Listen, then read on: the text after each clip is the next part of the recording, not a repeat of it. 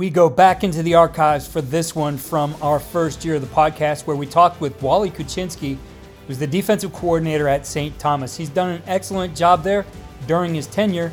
The big change from that time we talked to coach to now is that they moved from Division 3 to the FCS. Their head coach, Glenn Caruso, was just at Lauren's First and Goal Clinic. I highly recommend you checking out his talk. The link to Lauren's First and Goal Clinic is in the show notes.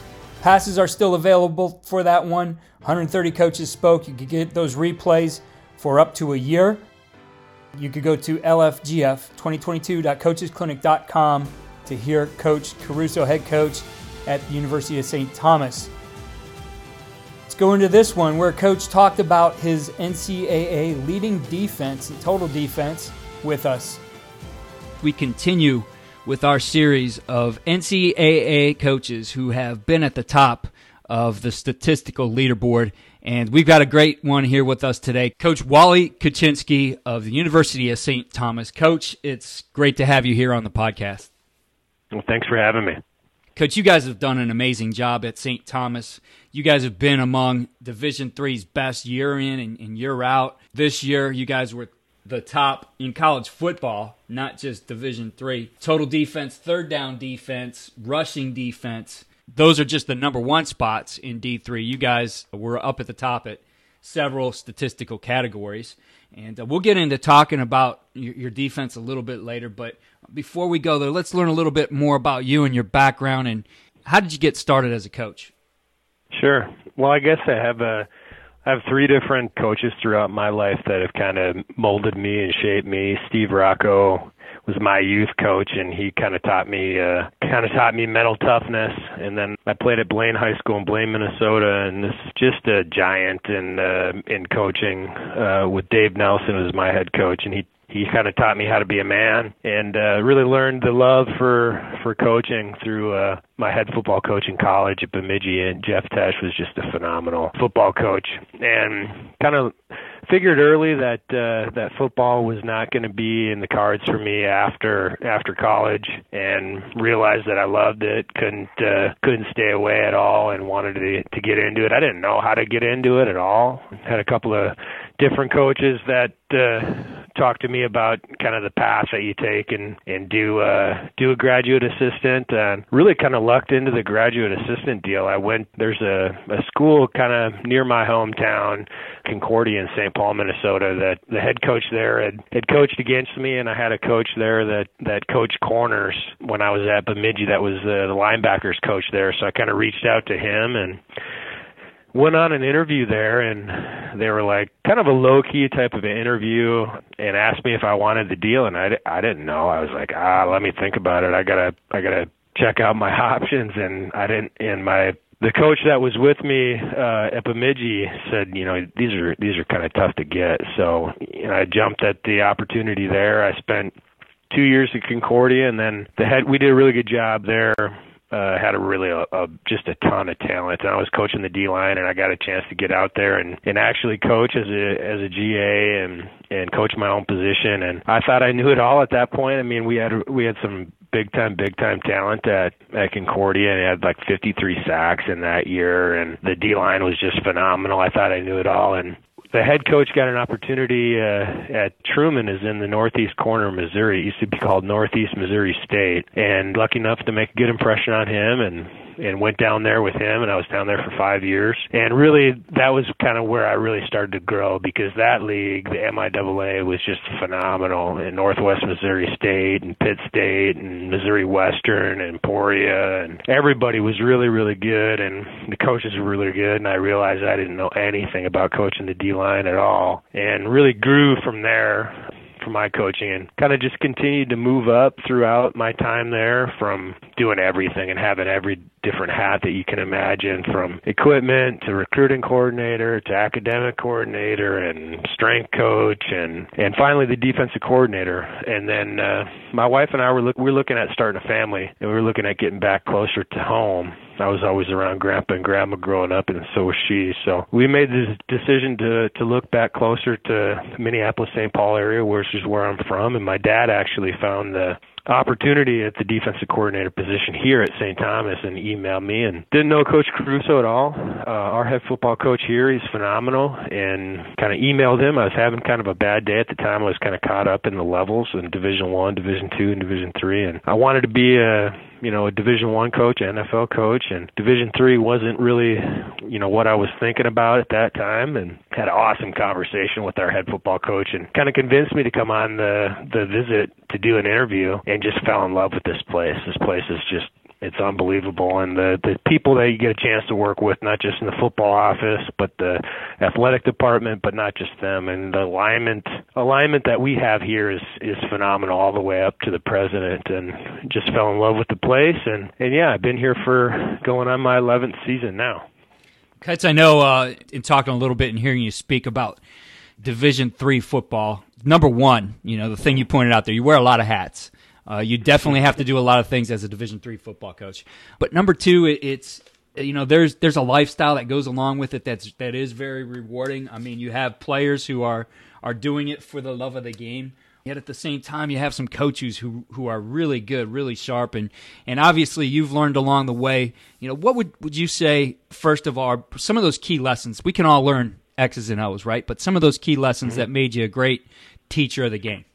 Well, I feel like, like you say, there's all kinds of different X's and O's that we can talk about, and and be a being a great teacher is a part of part of being a great football coach in my mind, no doubt. But the type of relationships that you're able to to build with at this level, I mean, I've played at the scholarship level, I've coached at the scholarship level, and the difference in my mind coming to this level is we have phenomenal football minds here at St. Thomas, no doubt. But more importantly, they're phenomenal people, and they're in it for the right reasons in my mind, it, as well as I am. I mean, I love this level because I get a a chance to have a little bit more of a personal uh, relationship with with our players. You know, we don't uh, have to wake them up at 5 a.m. and do morning running, or 6 a.m. and do morning lifting, or 9 p.m. mandatory study table, or or training tables, or pick classes out for guys, or anything like that. I mean, we get our guys do all those things, you know, but they do them on their own time. They have complete total control over that academic and athletic experience. So I I love to that part of it where I get a chance to really be a part of their life. I get a chance to to know what their grades are in in their classes, to be able to have a a, a more personal relationship with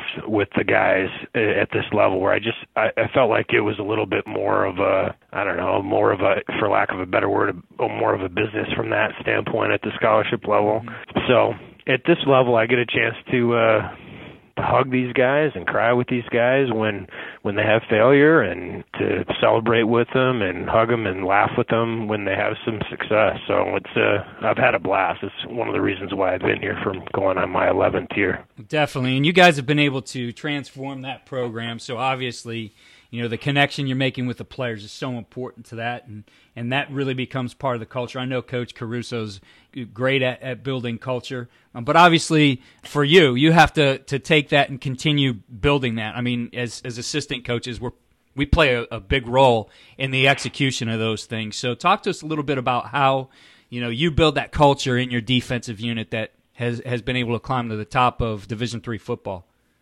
well, the the alignment number one, first and foremost, I'll go back to that with being able to have everybody on the same page and have that alignment. It takes a village to to do what we do. I mean, you know, if we if we had a bunch of Division three players on our on our football team, we wouldn't be as good as we are. We have a bunch of you know Division one and Division two players that make a, a decision that they want a little bit more out of their academic and athletic experience, or or, or more control, I guess I would say, over their academic and athletic experience. So uh, that alignment then starts with you know, our head football coach and Coach Caruso, as you mentioned, is is really good congregator. I mean, he can get a lot of people on the same page in a very, very short period of time. I mean, he is phenomenal at being able to paint a picture, really better than anybody that I've ever met. And that type of uh, leadership from the top then trickles down to to all of the assistants and being able to have the same message. We're big on vocabulary. We all talk the same language here. It doesn't matter if it's offense, defense, special teams, or if we're hanging out in a meeting or off campus somewhere. I mean, we we're all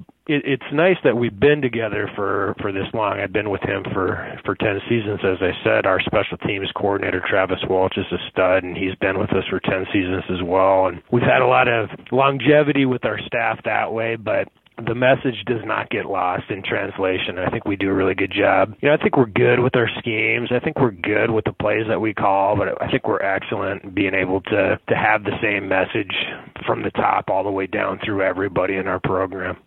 Coach, with that language, and I, I, agree with you fully. The language is so important when you're you're talking about you know bringing people and having them perform within a system. You know, with that, are you guys trying to use the exact same terminology when you describe you know an offense and what they're going to do in their game? You know, what you're looking at from them in a game plan, and vice versa. The other side of the ball, kind of speaking the same language that that you guys do using your terminology on defense. Yep, that's exactly what. That's one of the the many things that I'm talking about with the vocabulary. You know, we talk about you know we call blitz one way on defense, and offensively when we break it down, offensively they call it the same thing there. Uh, same thing with their offense. You know, formationally we call it the same thing. From a, a run standpoint, we have a numbering system. A pass standpoint, we have a you know a, a system with that, and we call all those those plays the same that our offense does to be able to have that type of uh, that type of alignment. So, coach, as you you start to uh, bring everything you do onto the field, obviously teaching the game and having some of that off field time, that meeting time is important. What's some of the best things you guys do in the meeting rooms with your players, you know, to teach them the game, get their football IQ up? Yeah, I think there's lots of different learners out there, and you got to be able to try and get everybody. You know, I think we do a really good job of teaching here at St. Thomas, and you know, we start. Uh, with some putting stuff up in our install on the board. Then we then we go through our video install and be able to to actually watch. Uh, how this is run successfully in a football game. Uh, sometimes we'll work, take some uh, some practice clips or something like that that are really good uh, at, a, at a certain technique or a, a certain alignment or a certain assignment or something like that from a from a schematic standpoint when we start install, and then uh, from there we go walk through on the field before we actually run it. We run it in the in the practice, and then we review it that night uh, before you know the next day's install. So it's a it's a way to be able to try and get visual learners and demonstrated learners be able to get kind of all those learners to to figure out, you know, so that we're all on the same page.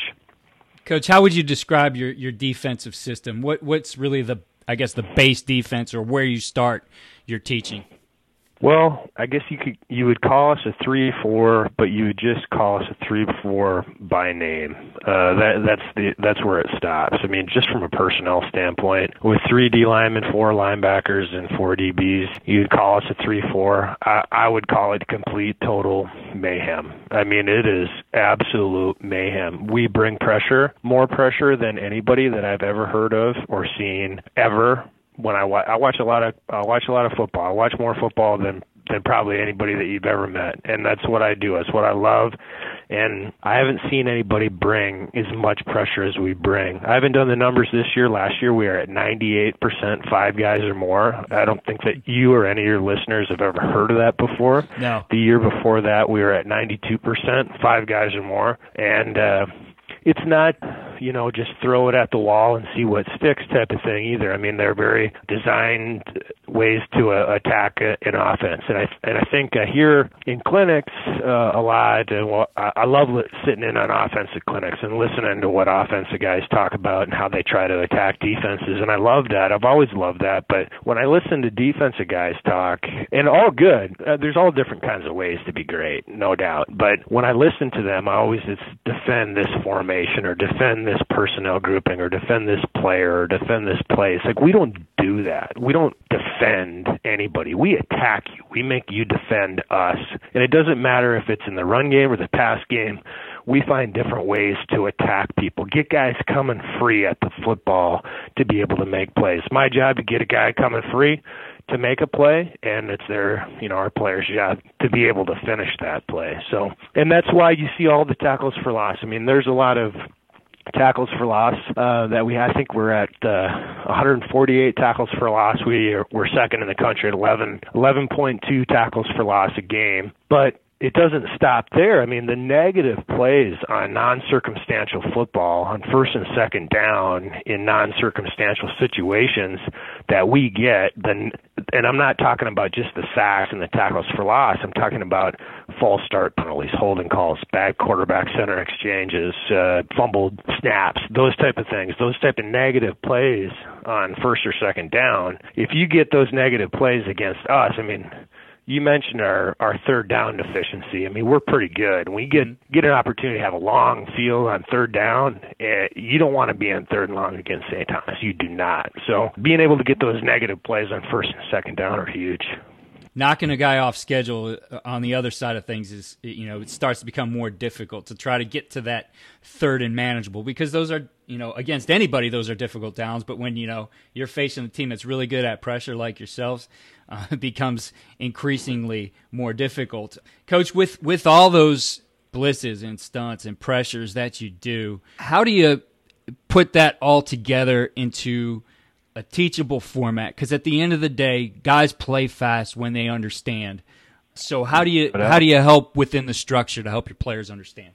Yeah, I mean that part of it starts in the install, and you know we we practice a little bit differently from from that standpoint. I mean, we'll do individual, we'll do inside hall, we'll do pass skel, we'll do team, we'll get the special teams in there. We have all types of game management periods that we work on some special different things that you don't see in in football all the time. So our guys can can have those in the back of your mind. But like you say, you got to be able to have you know football becomes monotonous a little bit when you're trying to do the same thing over and over and over because you want to be able to have the the it become a a natural reaction. You want to be able to have a guy not have to think, and it just have to be like a muscle memory thing. But at the same time, you got to try to make it fun because, as I said, you know, football can be uh, really monotonous at times. So throughout the install and throughout practice early in camp, we're you know we're where a lot of other teams maybe are just working on uh, some individual techniques with their with their steps or their feet or whatever. We're working on zone blitz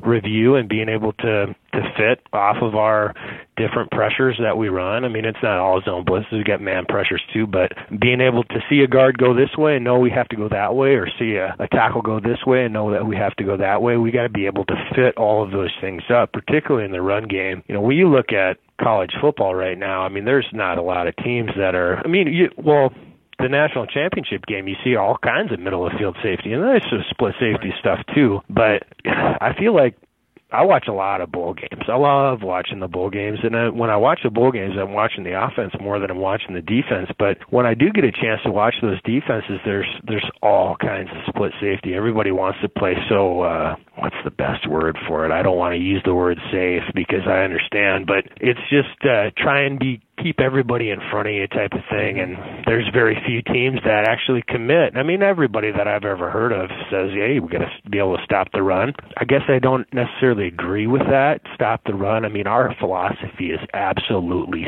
suffocate you in the run game, and it starts with numbers. You got to be able to have the the correct amount of numbers in the box to be able to do that. And there's not a lot of people that that feel like you know they want to go down with middle of field safety and stuff like that. And I guess that's part of the philosophy is being able to to make them one dimensional and and get them throwing the football, no doubt. But starting with the install and being able to to practice those different fits in the run game with uh with all of our different pressures and movement so that our guys can absolutely as you said play fast because that's the big thing. And when you watch us play the, the scheme is good. It's just good. But our players play really really really fast. And i i guess i don't like uh, watching defense feel their way through. Like you get your key and go. It's a sprint. It's not I'm going to feel my way through my fit. It's I'm going to attack my fit as fast as I possibly can. So, yeah, I guess it starts in install on camp and and kind of continues throughout the whole year. And when you have a philosophy like that to be able to to be aggressive and and listen, there's there's all kinds of different things that we'll do to be able to to stay on top or to be able to to have some some situation where we want to minimize some of the risk. but we want to be able to practice like we play. And it's uh we don't condition our guys at all. And I know a lot of people don't. And a lot of people uh, run as fast as they possibly can in in practice. We only practice for 2 hours. But once you cross onto those whites onto the field it's time to run. And and our kids understand the the expectation and I think more importantly when you're talking about being able to run to your fit or uh, see those guys play really, really fast and confident, you know, it starts with that tempo in practice. And our players more so than our coaches. When you get a chance to be at a place for 10 years and you have guys that that have a high level of accountability, which in our world right now is just gross. I mean, nobody wants to hold each other accountable in our world right now. It's just like well, you see with our politicians, nobody wants to admit when they're wrong. I mean, everybody's going to fail, but I think when when you have that type of culture that we have from an accountability standpoint, and you start seeing your players hold each other to those high standards, I mean those ridiculously freakishly high standards that coaches hold their players to is not good enough. It just isn't. When you get a chance to have a group of players look each other in the eye and say, "I expect you to run all the way off the field. I want to see you jog. I expect you to run." Even though there may be like a ref between those two later at cafeteria at dinner or whatever our players still will hold each other to that high standard and and when you see this practice you'll you'll know why we play fast in games Coach, I definitely never have seen a team against us with that kind of uh, statistic is bringing pressure like you guys do. I know that you know the teams we would see that would dabble in it. We we knew that if you know we could do some things to hurt pressure, we'd get them out of it. And you know what we found is scheme, yes, but also being able to take advantage of technique. So obviously, you guys still, you know, even though you're you're doing all kinds of crazy things with blitzes and pressures and looking at ways you can, you know, get home, technique is still a big part of it. You know, do you guys try to keep it limited on the amount of techniques that you guys have each position learn? Uh, I guess you'd have to explain more technique. Um, I mean, the the technique that I I think that you're talking about is being able to perform your your responsibility right. to the you know the highest the the best version of yourself that you can possibly be. Like we we're very we don't have only third year and fourth year players plan for us. I mean, our scheme has got to be able to be simple enough where a talented kid can come in and learn it and play because I mean, I'm trying to have a player who's all kind who's got talent coming out of his ears not playing because he doesn't know the playbook. And that point uh, you know it's our our responsibility to get that thing simple enough for us for him to be able to play. But we are very particular with our technique and being able to coach the development of that particular position. So yeah, I mean, there the individual time that we get a chance to spend, we are we're real convicted in some of the specific drills that we that we do to develop the best inside linebacker that we can have, or the best defensive lineman, or the best corner that we can have. So yeah, technique is a big, big, big deal. It's not just uh, hair on fire, crazy, throw everything at the wall and and try and figure out what's going to work. I mean, it's very calculated pressure and it's very uh, particular in in our technique, but just from a, a schematic and and defensive philosophy, yeah, that's all great, but we're trying to develop the best football player that we can possibly do, and we spend a lot of time with tackle takeaway and being able to to tackle the right way and being able to attack the football and get the football back, because ultimately that's that's our job. We got to get the football back for our offense. Mm-hmm. Coach, uh, talk to us a little bit about uh, your tackling and some of the things you guys are doing. Maybe that you know, as the game obviously has, changed a little bit, and player safety has become the focus. Uh, what do you guys do to continue to make sure these guys are fundamentally sound while at the same time balancing it with that that safety aspect?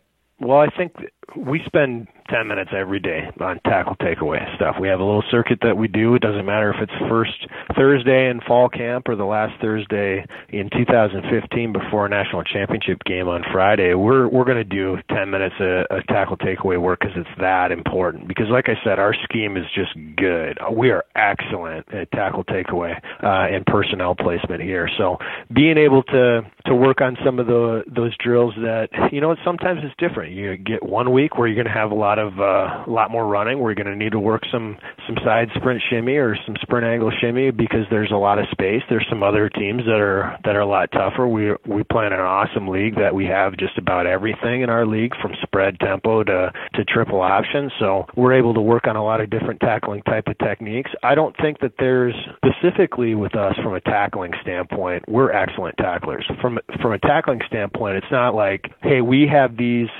12 to 15 tackles, types of tackles that, that you can do, and then you can just choose whatever one you feel like is the best fit for you. No, no, no, no. There are specific types of tackles that require situational tackling opportunities, STOs we call them, situational tackling opportunities where you have to tackle a guy this particular way. I would say one of those ways to give you an example that I see that's that's poorly taught right now in, in our game is defenseless players whether it's a quarterback looking downfield, a tight end coming across the middle, a wide receiver, or a running back getting a pitch from uh, from a quarterback. When you see defenseless players, and there's all kinds of targeting penalties that that we see, and we want to take those out of the game because at the same as violent as this game is, and it's meant to be a violent football game, and I love violent football. I still want everybody to be safe and healthy. I want everyone to be able to co- play within the rules, and we coach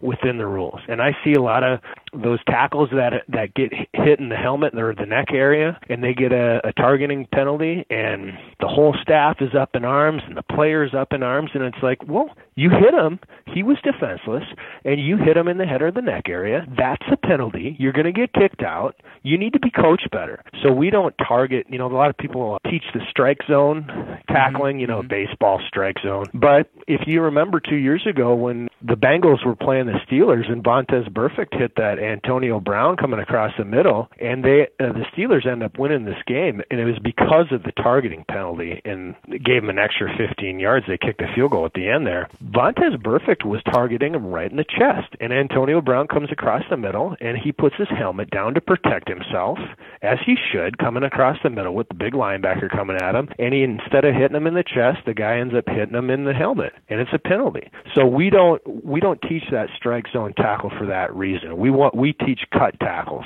in that any defenseless player that you see, we're going to cut tackle.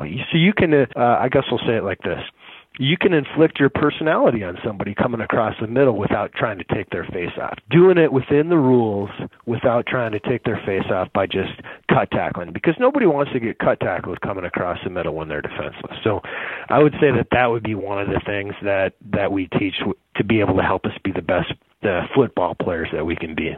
Coach, I got a great appreciation for that and, and really just how you're looking at tackling overall and some of the things you talked about, how it works into your game plan.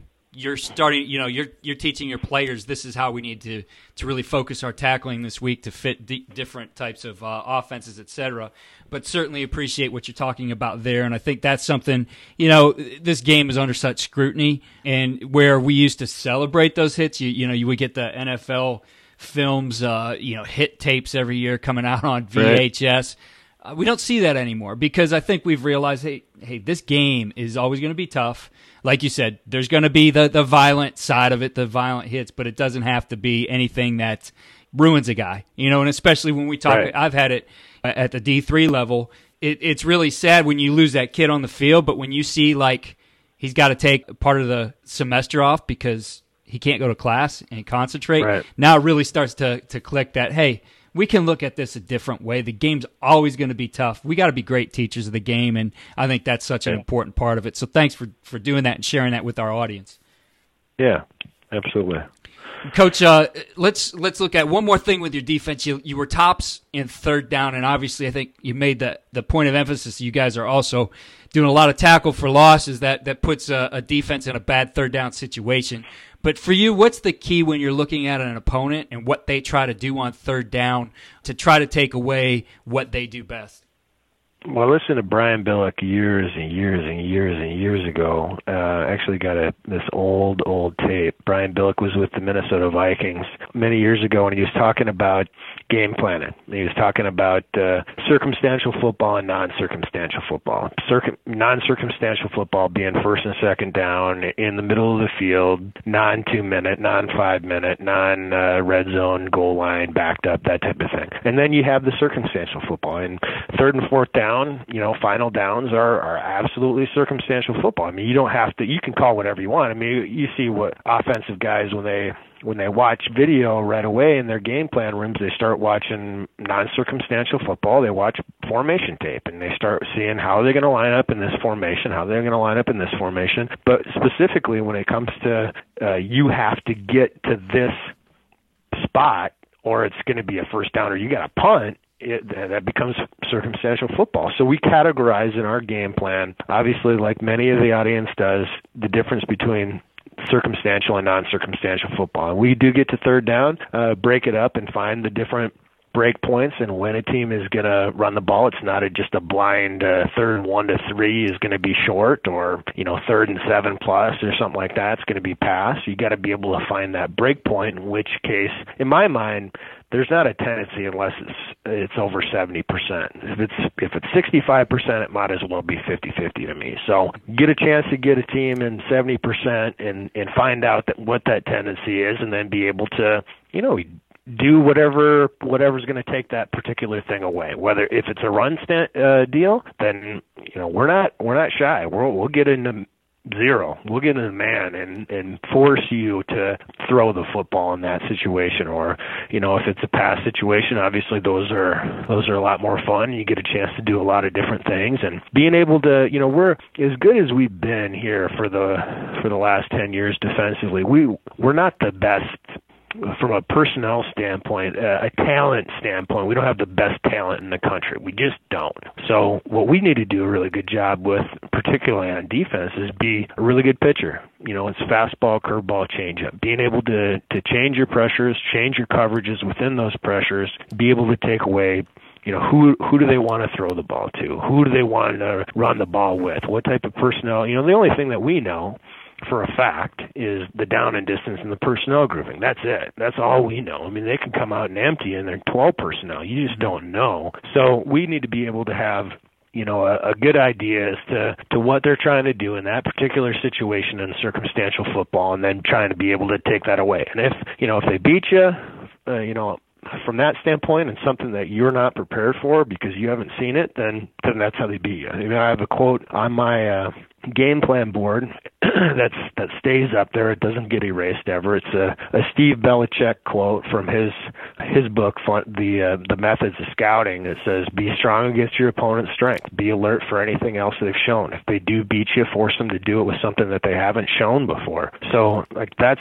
we don't try and create ghosts in our game plan room and say, "Well, they could do this or they could do that against this coverage or they could do this." If they haven't. They haven't done that. And if they do do that, they're not as good at doing that as we are doing our defense. Right. So if they beat us that way, we're going to tip our hat to them. Good job. But most teams are not are not good enough to be able to to do something that that they're not convicted with on a particularly on a circumstantial down and be able to get something like that. So that's a that's a great point, Coach, and I, I think that's 100% correct. If you can you can make them beat you left-handed, then you know, you, you're putting your players in a position to, to be successful, and and really that's what you know coaching, as far as the X and O's part is is about, is making sure that you just put those guys in a position to be successful because they're playing to their strengths. Right, and we're going to fail. You know, the guy, guy gets in a good spot and he misses a misses a run fit or misses a pass fit, and it ends up a touchdown, or he end up giving up. I mean, uh, nobody's perfect, and we got to we got to know that from a coaching standpoint, and we got to know that from a player standpoint, and they got to be able to accept failure, but more importantly, learn and grow because that's what's going to define you. Absolutely, coach. As as you look at all the things you guys do, and you're doing a a great job as a coaching staff there, obviously, uh, as a program. But looking at all the things you do, all the things that go into your program, what's the one thing you would point to that gives your team, your players, the winning edge? Ooh, one thing. That's a tough one. I think there's a lot of different things that that make us who we are. Man, you put me on the spot. One thing that we do. it's a tough one. I would say that, I mean, from a tackle takeaway standpoint, is something that we excel at, no doubt. I don't know how to answer that one. There's so many different things that we do from a personnel placement standpoint and being able to to be fast when you know I think that's probably one of one of the main things like you know we'll we'll sacrifice size for for speed. I mean, you get a chance to play this game right now and and it's there's certainly all the spread teams and the tempo teams no doubt, but I feel like the even the triple option teams. I watched the the two service academies teams play Navy and in Air Force and Army. I guess the three and even the triple option teams are doing a great job, better than ever, in my mind, of being able to use the horizontal and vertical field position and everywhere in between, being able to hit you deep and underneath, intermediate and over the middle, and and right and left in the flat, and run game and pass game. I think everybody's doing a good job, and we got to be able to cover every square inch of this field now in this game. It's tough.